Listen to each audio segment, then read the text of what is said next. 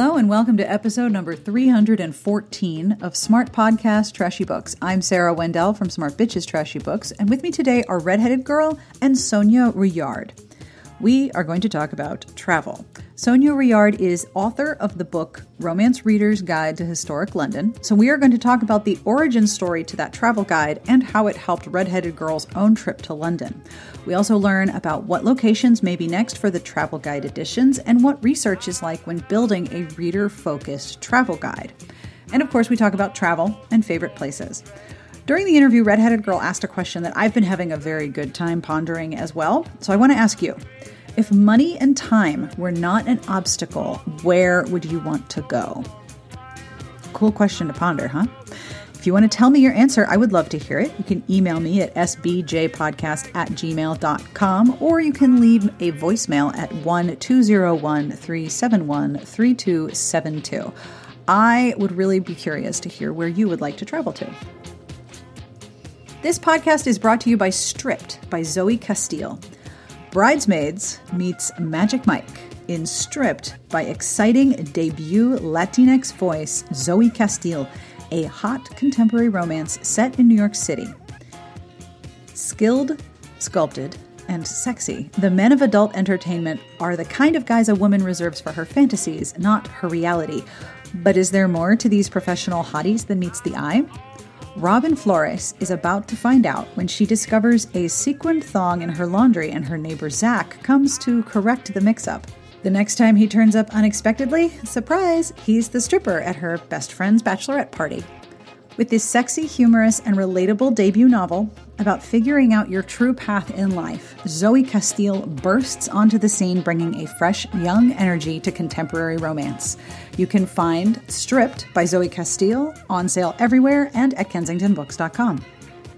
This week's podcast transcript is brought to you by Fling Club by Tara Brown.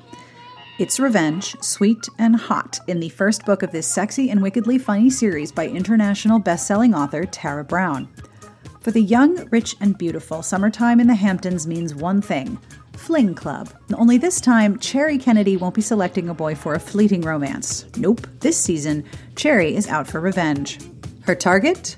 The Fling Club founder and society darling who slept with Cherry's now very ex boyfriend, and all Cherry needs is the perfect guy for her plan. Ashley Jardine can't afford to refuse. He's scored almost a full ride to MIT, but that almost still costs a lot. And this is so much money for a little game of revenge and a chance, albeit short, to live the high life. Here, rich girls rule the shore and everyone has a role to play. Only nothing in the job description warned Ashley that the redheaded who's running the scheme would be so crazy and cute or that he wouldn't be able to stop thinking about her. Now everything is going according to plan until an unexpected attraction raises the stakes. It's enough to turn the perfect payback into absolute heartbreak. Readers who love new adult revenge fantasies and sexy summertime romances will swoon over Fling Club. Fling Club by Tara Brown is published by Skyscape Books and available wherever books are sold. You can learn more about the author at tarabrownauthor.com. Did you know we have a podcast Patreon? We totally do. And if you support it, you're helping support the show, helping me commission transcripts for older episodes, and helping me keep the fine editing software that I use to edit out my stutter, except the stutter I just did a few seconds ago. If you'd like to join our Patreon community, have a look at patreon.com slash smartbitches.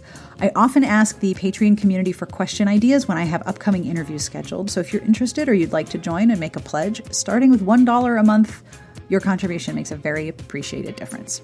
I also want to thank some of the Patreon folks personally. So to Catherine, Ariel, Mary, Krista, and Isabella, Thank you so much for being part of the community.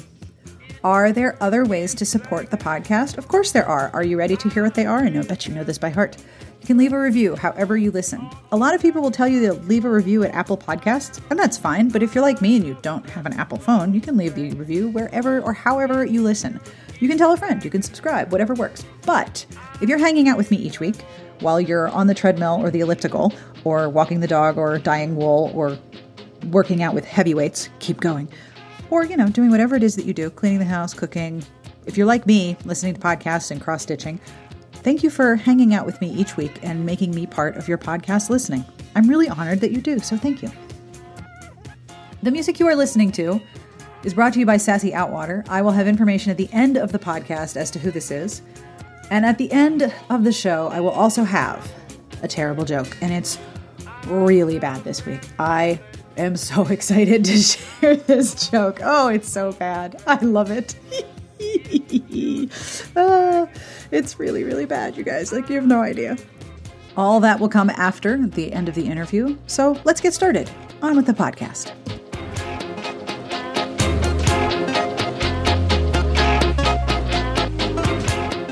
Redheaded Girl and I are here with Sonja Rouillard. Is that correct? Rouillard? Yes. Could you please introduce yourself and tell the people who will be listening who you are and what you do? And you can introduce all your names. It's totally fine if you've got more than two. Oh, thank you. Thank you. Thank you. Yes. Hi, I'm Sonja Rouillard, and I am a uh, erotic romance contemporary author as Kate Allure. And I have a nonfiction book that's my baby. That is the Romance Reader's Guide to Historic London, and that's under my name, Sonja Rouillard. And uh, and that's who I am. And I have uh, as Kate. I'm super excited. I have a bunch of books coming out from Entangled. The most recent one will be My Gentleman Dom in October. So, uh, so it's me. Fabulous. Welcome. Hello. So, redheaded girl, you have questions. Would you like to ask your questions? I do have questions. I used the uh, Romance Reader's Guide to Historic London when I was in London, Fabulous. which was great. I am glad that you used the guide to London in London. That seems like the logical place to make that happen. Yeah, uh, it, was, it was very useful. Um, Because even though I was not able to sneak into White's, I knew where it was, and I took a. They don't have a sign, right? There's no sign. There's no sign, and with it, it hadn't occurred to me that it still existed and was still a thing, and was still a place that I could take a very annoyed selfie outside of. Yeah, it doesn't hmm. even have a doesn't even have a street address. So, yeah. No, it's just a plain, like a completely nondescript thing that exists. That's there. It's But it's on the way to super the- you know, on the it's way super to the cool tube. to know that Beau Brummell. I mean, the, the bay window's still there, and Beau Brummell sat in that window and made fun of people walking down the street. So it's just kind of cool to be there and see it. Yeah. Exactly. I'm sure. Exactly. I'm sure his ghost made fun of me too. Um, so my my question for like the process of writing the whole guide was like some of- some of the the locations you pick are super obvious, like White's or Brooks or Vauxhall, and some of them are a little bit less obvious, like Newgate Prison or I think there's like a random wall that's left of the toll booth or something that I meant to go see and I just ran out of time and stamina. um, so how did you pick what was going to go into the book? And maybe I should explain a little bit about what the book is um, for people.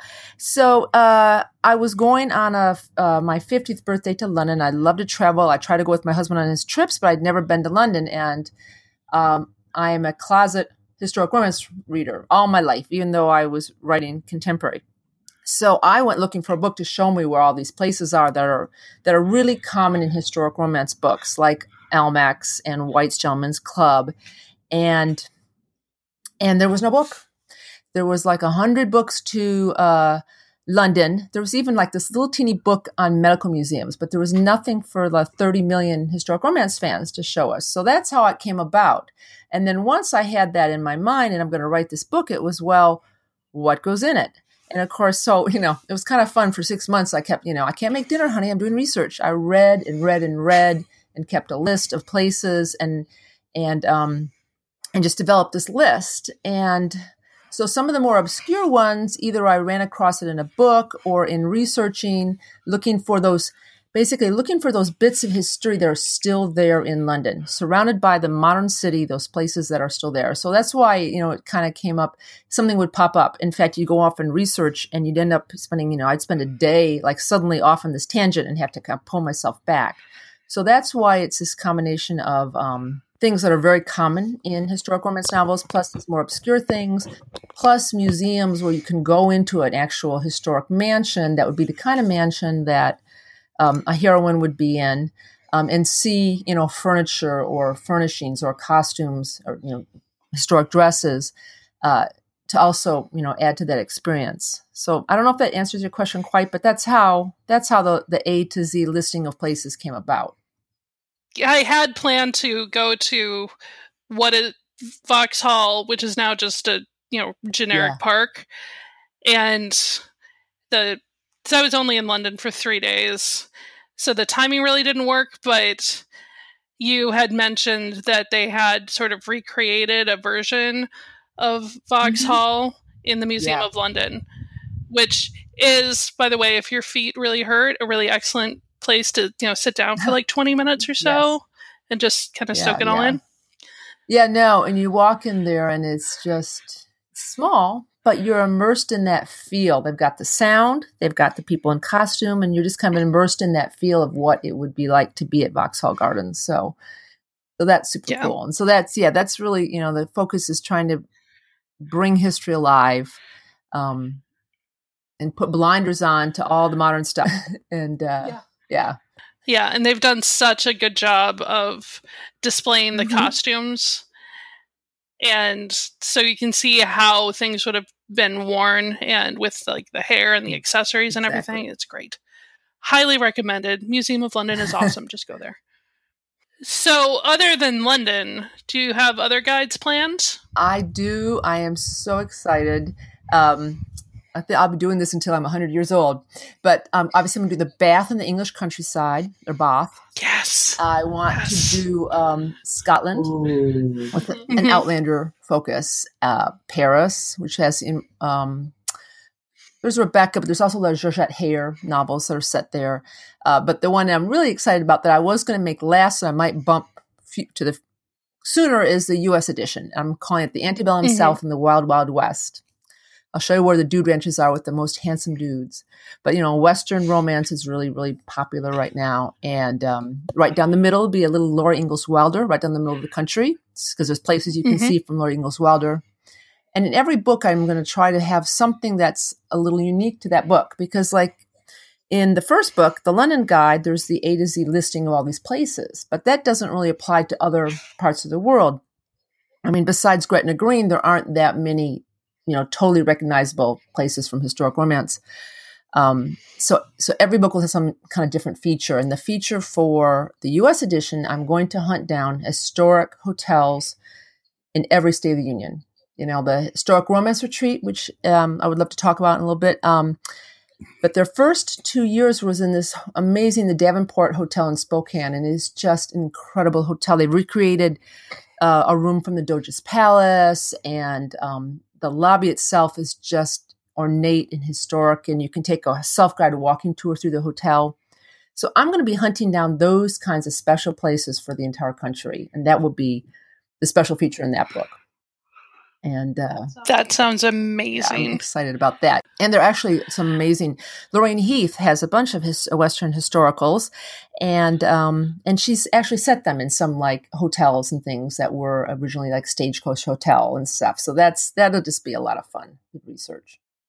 I would even give that to my my parents in their retirement. They have a camper van, so they just drive oh, around. Oh golly, I didn't think places. of that. That's fabulous. Take my book. Yeah you know, you can can have an afternoon tea. It doesn't always mean you stay in the hotel. You can have an afternoon exactly. hotel. Yeah. Exactly. You got to research to make sure that there's good food. Yeah. Yeah. It's very important. um so I saw that you have done lots and lots of traveling mm-hmm. in your time. Mm-hmm. What is your favorite place that you've visited so far? Well, you know, I had used to live close to Canada, so I've been in and out of Canada as a child. But the, the when I married my husband, the, we both took our first trip out of the real trip out of the country, and it was to Paris. And mm-hmm. we went on a honeymoon in Paris in December. And that first trip, we took a train out, and it was a total budget trip. We stayed in an attic room, but you could open up this attic window and peer down through all of Paris and see the Palais Garnier and the Eiffel Tower. It was amazing. But we took a train out to the Fontainebleau Castle and it's snowing. there are only seven of us. I think it was a palace, Fontainebleau Palace. There were only seven of us in there, and it's right before lunch. So they were kind of following along and shutting the doors behind us. But we got to walk through this place all by ourselves, and that was amazing. Then we went into the to the park, and it's snowing. And he, in my, I have a picture like he has a a red umbrella and it's heavy snowing and there's a swan in the pond and it's just like magical. So so Paris is my go-to place. But then I went to London and I just fell in love with London. The people there were so nice. And then you get to the hotel. In this case, it was the Grosvenor House. You get to the hotel mm-hmm. and they're like, We have our historian here to talk with you. And he had spread out all this information, all these pamphlets from their entire history. And I was just like floored that even that a hotel would have a historian, you know? I was just going to say I didn't realize that had, that hotels had on staff historians. I, that's a seriously cool job. Like that's a romance hero job. job. I know it was great. And so the hotels to be in the guide, the second half of the book is the hotels, the restaurants, and to be in the guide, you either have to be historic, you have to be old, or you have to have amazing connections to Americans or to princesses and so the reason the Grosvenor House is in there, which is you know not that old, from 1929, I believe, um, was this ties to Americans. Uh, first, that um, the little princesses, uh, now Queen Elizabeth and her sister, like learned to skate there. They used to have a huge skating rink. They learned to skate mm-hmm. there, and there's those connections. And there used to be these like um, what we call debutante balls, but they would have their balls there.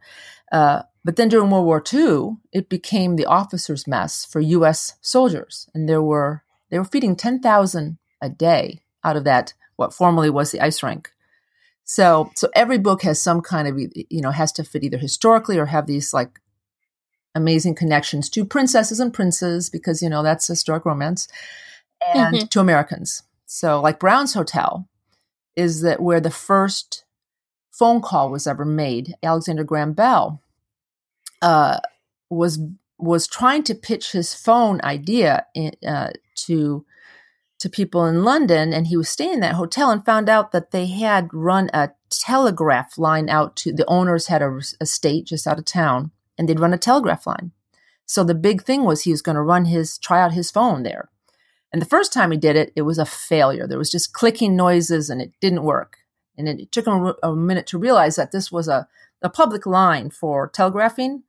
So mm. they tried it again at like two thirty in the morning when nobody else was on and made that first, you know, successful telephone call in England.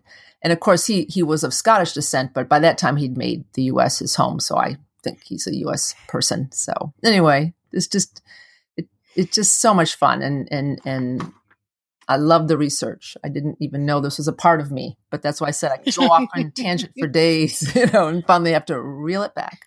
Or the book would have been like you know ten thousand pages long. right. Right. I, I admit that I ended up leaving my copy in London when I left London. I the hotel I had I was in had a little book collection, including some travel books. And I, I don't know if this is a familiar problem to anyone listening, but I tend to buy a lot of books when I travel.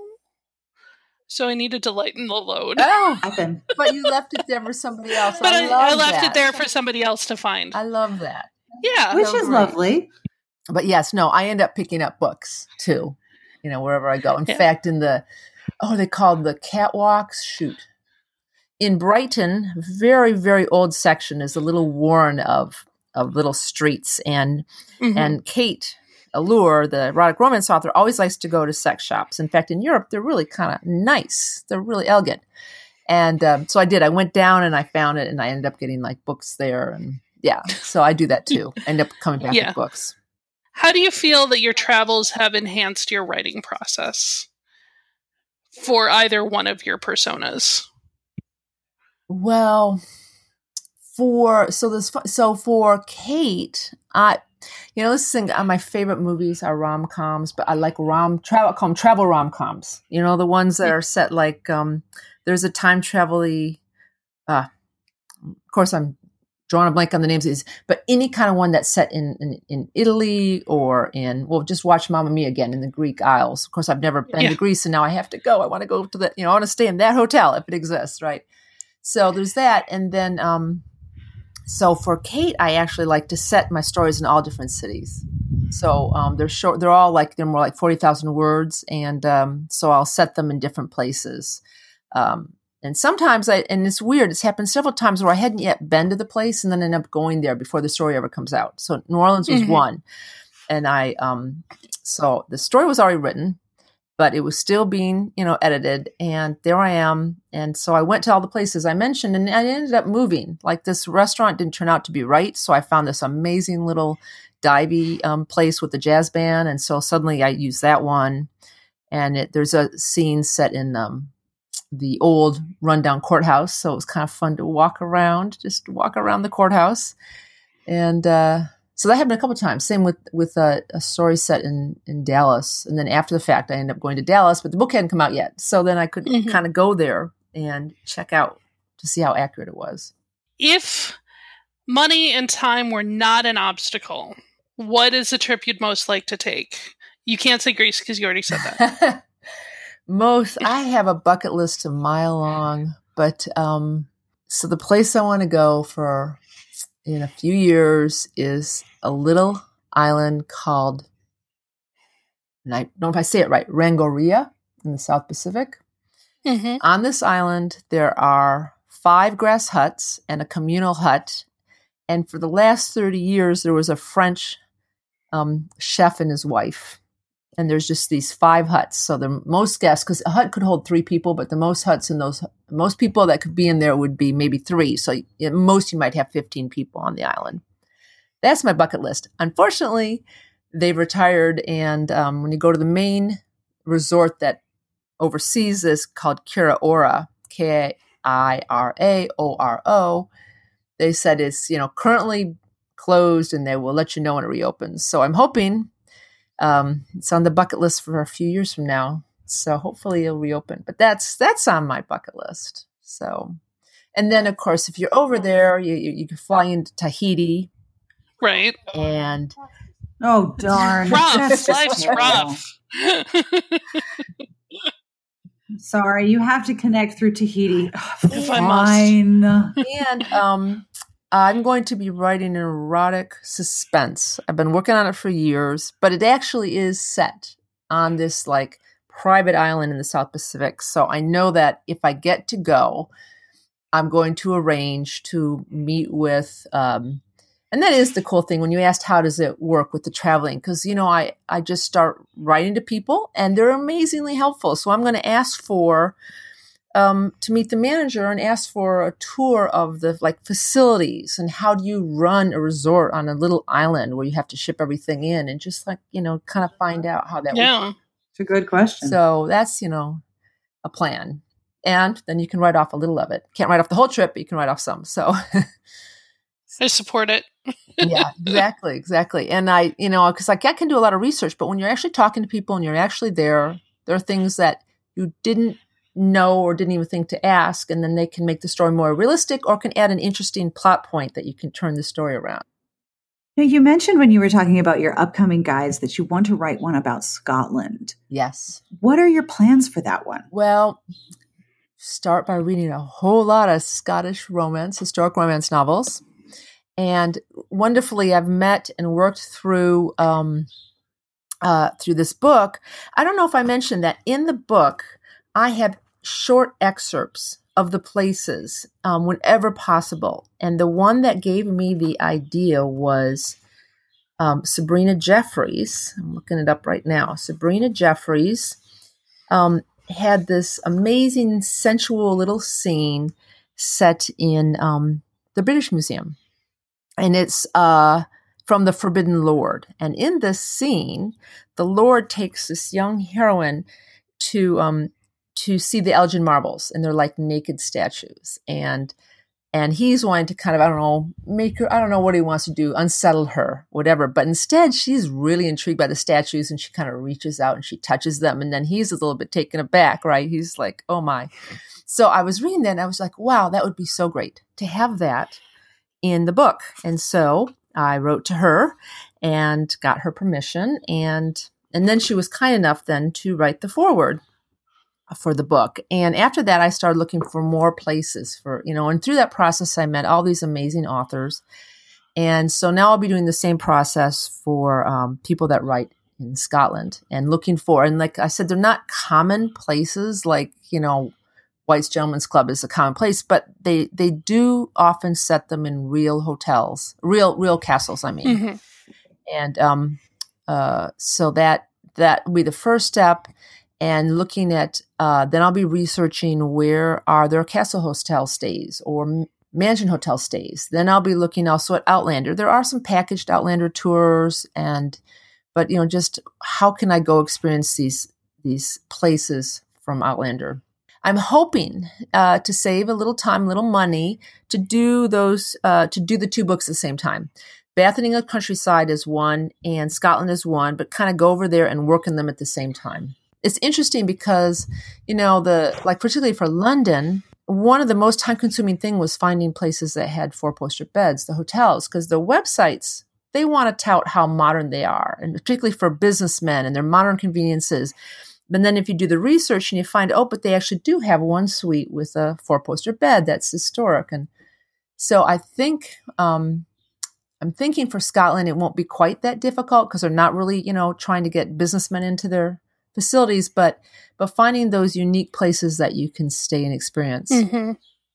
And and speaking of that, even for people that can't afford um, to go to Europe, there is this amazing experience here, and it's called the Historical Romance Retreat. I mentioned it earlier. The First one was set in the Davenport Hotel in, in Spokane, and now this time it's going to be in the Mission Inn in Riverside, California. And for that four day period, There'll be 38 historical romance authors. And while during the daytime, we, you know, we don't really wear, you know, period clothing all day long necessarily, but for the afternoon tea, everybody decks out in historic clothing or just dresses up a little bit. Um, there'll be a grand ball, and and the activities are very immersive. Like last year with Eloisa James, we made hats, Victorian fascinator hats, and that's what was so exciting because the readers, I mean, the readers made the most gorgeous hats. My hat was lopsided and kept falling off. It just was not a success. But the, uh, the readers got to wear their hats then to the afternoon tea. And so it's just a very immersive experience. And that is what I'm looking for over in Europe. I may not find it, but I was really excited to find it here in the US. You mentioned that one of the things that you include in your guides and also with the historical romance retreat, retreat is the experience of doing the things that you're reading about, not just being at a place where you read about or visiting, but actually immersing yourself in that experience in one way or another. What is it that that brings for you as a reader? What are the things that really draw you to that type of experience? Even before I was a writer, even before um, I had any idea of doing this guide, traveling for me, and I think this, I can give this, my mother has, has passed away, but this is one of the things she gave me was this adventurous spirit, and we had no money. Like, you know, it was get in the car, throw in a tent, and go somewhere. And, but that adventurous spirit is what she left me. And then when I get to go somewhere, um, amazing, I want to, to research it ahead of time. That's almost half the fun for me is researching it ahead of time. And that's what I think for um, the fan of historic romance is to have these experiences, to do things. And like in the book, I say you can go into the Hyde Park and you can go on a paddle boat in the in the Serpentine pond there, and there's spots where you can't see the modern world, and you can. And but there's swans floating by, just like in the books, just like it was 100 years ago, 200 years ago. So you can have that kind of experience and kind of feel like what it would be like for the characters in the book. So it kind of just makes it all a, a fuller, richer experience. So, what led you to include excerpts in your book? And will you do that with the future books that you're writing? Like I said, I don't want the book to be dry, and having just that first view from the point of view of a of a character could bring it really alive. And so, in um, in Tessa Dare's story, the character before they had a bridge over there, the character has to um, take a boat over. And of course, in the scene, the boat rocks and um, she falls into the arms of the hero. And there's a little clutch there. And then she they paddle across. Um, a boatman takes them across. And when they get there, she gets out, she climbs the hill, and the lights come on and you see it from her point of view. So it just kind of brings it alive. Whereas I give you the details of how, oh, there it is. Tessa Dare's Any Duchess Will Do. That's from that book. And um, for instance, she said, Pauline looked, she blinked. She caught sight of a glowing orb, one single ball of light. And then there were two, and then there were 10. And so you, you get that. I mean, it just gives me tingles reading it. it makes me want to go back and read the Tessa story again. So that's when I realized that that could really add some, um, bring it to life, bring these places to life. So absolutely, that's what I want to do. I did learn. I did learn. A cheat is that I'll go with a bunch of keywords and I'll just sit there and um, go into like um, Amazon or Google, and you can put the keywords in, and they'll pop up books that have those words in them. So that's one way I found them. But then when you actually read the excerpt, it has to be the right excerpt too. So, but yeah, I think it'll be fun. It'll be a lot of fun, and that's why I said Georgette Heyer has wonderful scenes set in Versailles.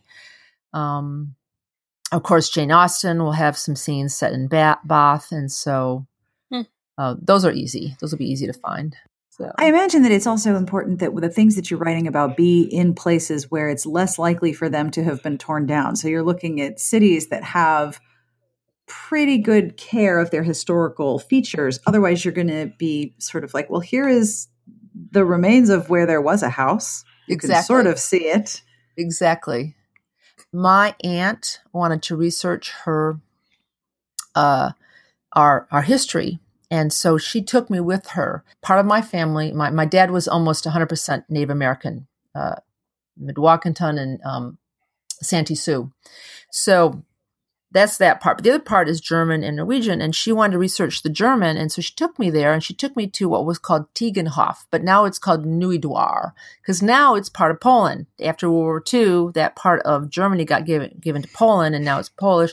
So we went there and we found the street and, and, and now this was right after the fall of the Berlin Wall, so there was a radical. I mean, it was just a radical difference. You crossed out of out of um, Germany, out of Western uh, out of Western Germany into the east, and it was radically different looking. So that was interesting. So I bet this road is you know not the same now, but we found all these foundations. We found foundations, brick foundations for these old homes.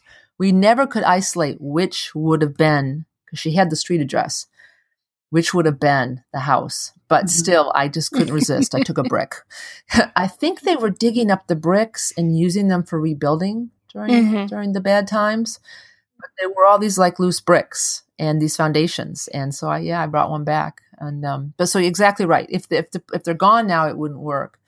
Um, but you know, luckily, a lot of the castles have either turned into hotels or museums you're asking about finding places, going to places that still exist, and um, that I think you know will be pretty easy to start with. Um, and then trying to, I think, for Scotland, Bath and the English countryside it's pretty contained. But for Scotland, I'm going to have to do, and I think that will be the feature for that book. Will be more of like a driving tour kind of thing because it'll be more spread out. It's going to take more effort to get you know, you can see half the sites in the A to Z listing in a couple days in in the current London book, right? But this one will be harder because it'll be longer drives to different places, and so I think I'll end up doing like suggested driving tours, how to connect them all together, um, and I'll also be exploring um, as like companions to go with that. Is the there are some companies. Uh, um, Christine Patron, have you met her ever? Uh, she has, I think, one London travel. She does some very wonderful. Like last year, I went to Stark Women's Retreat, but she was doing a a Scotland Castle tour. So it's just like, oh, wouldn't I love to do that? So I'll, I'll look at those kinds of offerings too for people that want a simple, easy way to do it. I know there's some Packish Outlander tours. Yeah, um, there are a couple, I think. Yeah. yeah. What about castles? That's something you want to explore as well, right? Castles, absolutely. Well, manor houses and castles, um, both the ones that you can only tour and then the ones that you can stay in. And what I do um, in the book, I, I rank, and I will in the future books, I rank how authentic the experience will be. And then I try to give you insider tips because it really makes a difference. If you go at the wrong time for Arundel Castle or even even Buckingham Palace or Windsor, you know, you go mm-hmm. at the mm-hmm. wrong time, you're not going to get in because if they're in residence, then you don't get to go in. Um, or they do have a, like they have festivals at Arundel Castle. So I try to give like insider tips. Um, and also insider tips to the rooms that are the more historic or um, if they're offering experiences. Again, what experiences? Some places offer boats. So actually at Clifton House, you can take a very expensive um, private historic boat tour, which would be lovely if you have the money. But you know, when I did the research, I discovered this this major park that is attached to it. Also, you can go there and you can rent paddle boats for practically nothing, or they have a a group boat ride once a day for you know. But then again, you have to go in the summer at the right time. But to find those experiences that um, at a budget, um, at a budget or price than than the expensive. Another example would be mm-hmm. Versailles. I went there and I got to go back and we took our children with us. And we put them up in a an Airbnb little apartment and right next door around the corner we stayed in the original uh, at the time very rundown little hotel but it was now like refurbished and lovely and we stayed there in the same hotel where we had our honeymoon. But anyway so we all went to Versailles.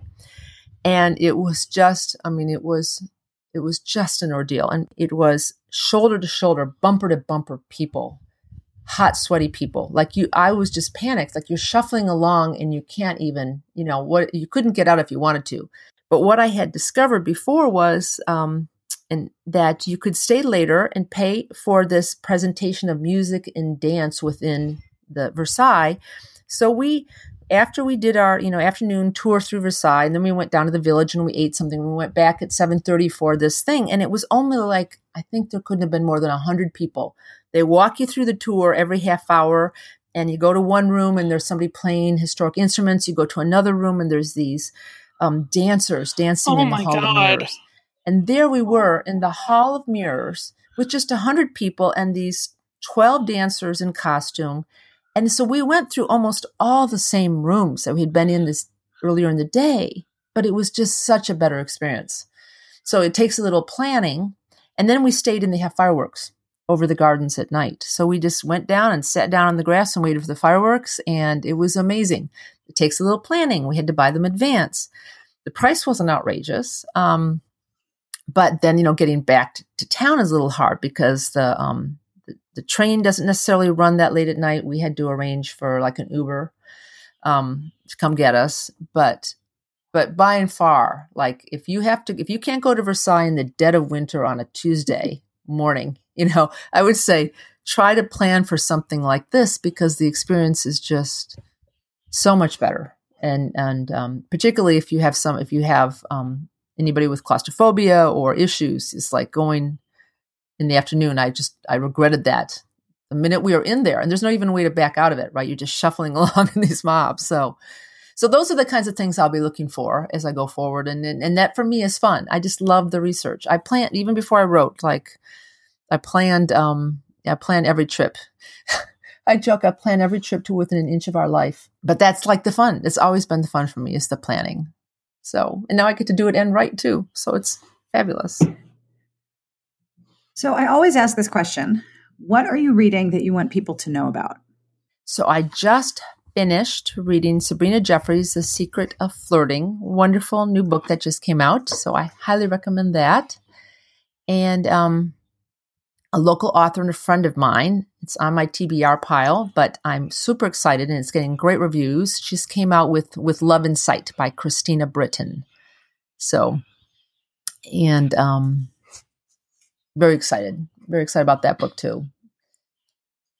What about you? What are you What are you reading right now? Um, I am currently reading Kelly Bowen's Last Night with the Earl, which comes out. When does this come out? it doesn't come out until September. Sorry, people.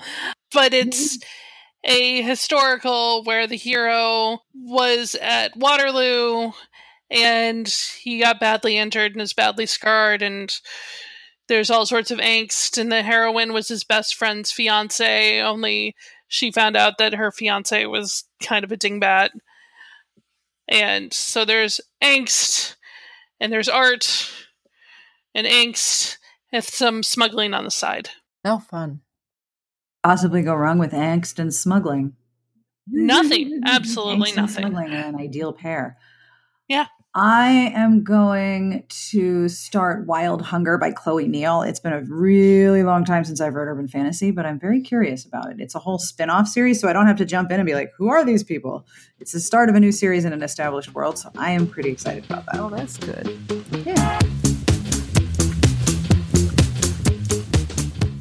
That brings us to the end of our interview. I want to thank Sonja Rouillard for hanging out with us. If you would like to find out more about the Romance Reader's Guide, we will have links to all of the books we mentioned, of course, in the podcast show notes at smartbitchestrashybooks.com slash podcast.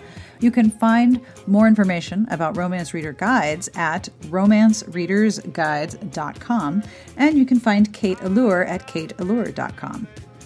This podcast is brought to you by Stripped by Zoey Castile. Bridesmaids meets Magic Mike in Stripped by exciting debut Latinx voice Zoey Castile, a hot contemporary romance set in New York City. Skilled, sculpted, and sexy, the men of adult entertainment are the kind of guys a woman reserves for her fantasies, not her reality. But is there more to these professional hotties than meets the eye? Robin Flores is about to find out when she discovers a sequined thong in her laundry and her neighbor, Zach, comes to correct the mix up. The next time he turns up unexpectedly, surprise, he's the stripper at her best friend's bachelorette party. With his sexy, humorous, and relatable debut novel about figuring out your true path in life, Zoey Castile bursts onto the scene, bringing a fresh, young energy to contemporary romance. Stripped by Zoey Castile is available now wherever books are sold and at kensingtonbooks.com. Today's podcast transcript is brought to you by Fling Club by Tara Brown. It's revenge, sweet and hot, in this first book of this sexy and wickedly funny series by international best-selling author Tara Brown. For the rich, young, and beautiful, summertime in the Hamptons means one thing Fling Club. Only this time, Cherry Kennedy won't be selecting a boy for a fleeting romance. Nope, this season, Cherry is out for revenge. Her target? The Fling Club founder and society darling who slept with Cherry's now very ex boyfriend. And all Cherry needs is the perfect guy for her plan. Ashley Jardine can't afford to refuse. He's scored almost a full ride to MIT, but that almost still costs a lot. And this is so much money for a little game of revenge and a chance, albeit short, to live the high life. Here, rich girls rule the shore and everyone has a role to play. Only nothing in the job description warned Ashley that the redhead who's running the scheme would be so crazy and cute, or that he wouldn't be able to stop thinking about her. Now everything is going to plan until an unexpected attraction raises the stakes.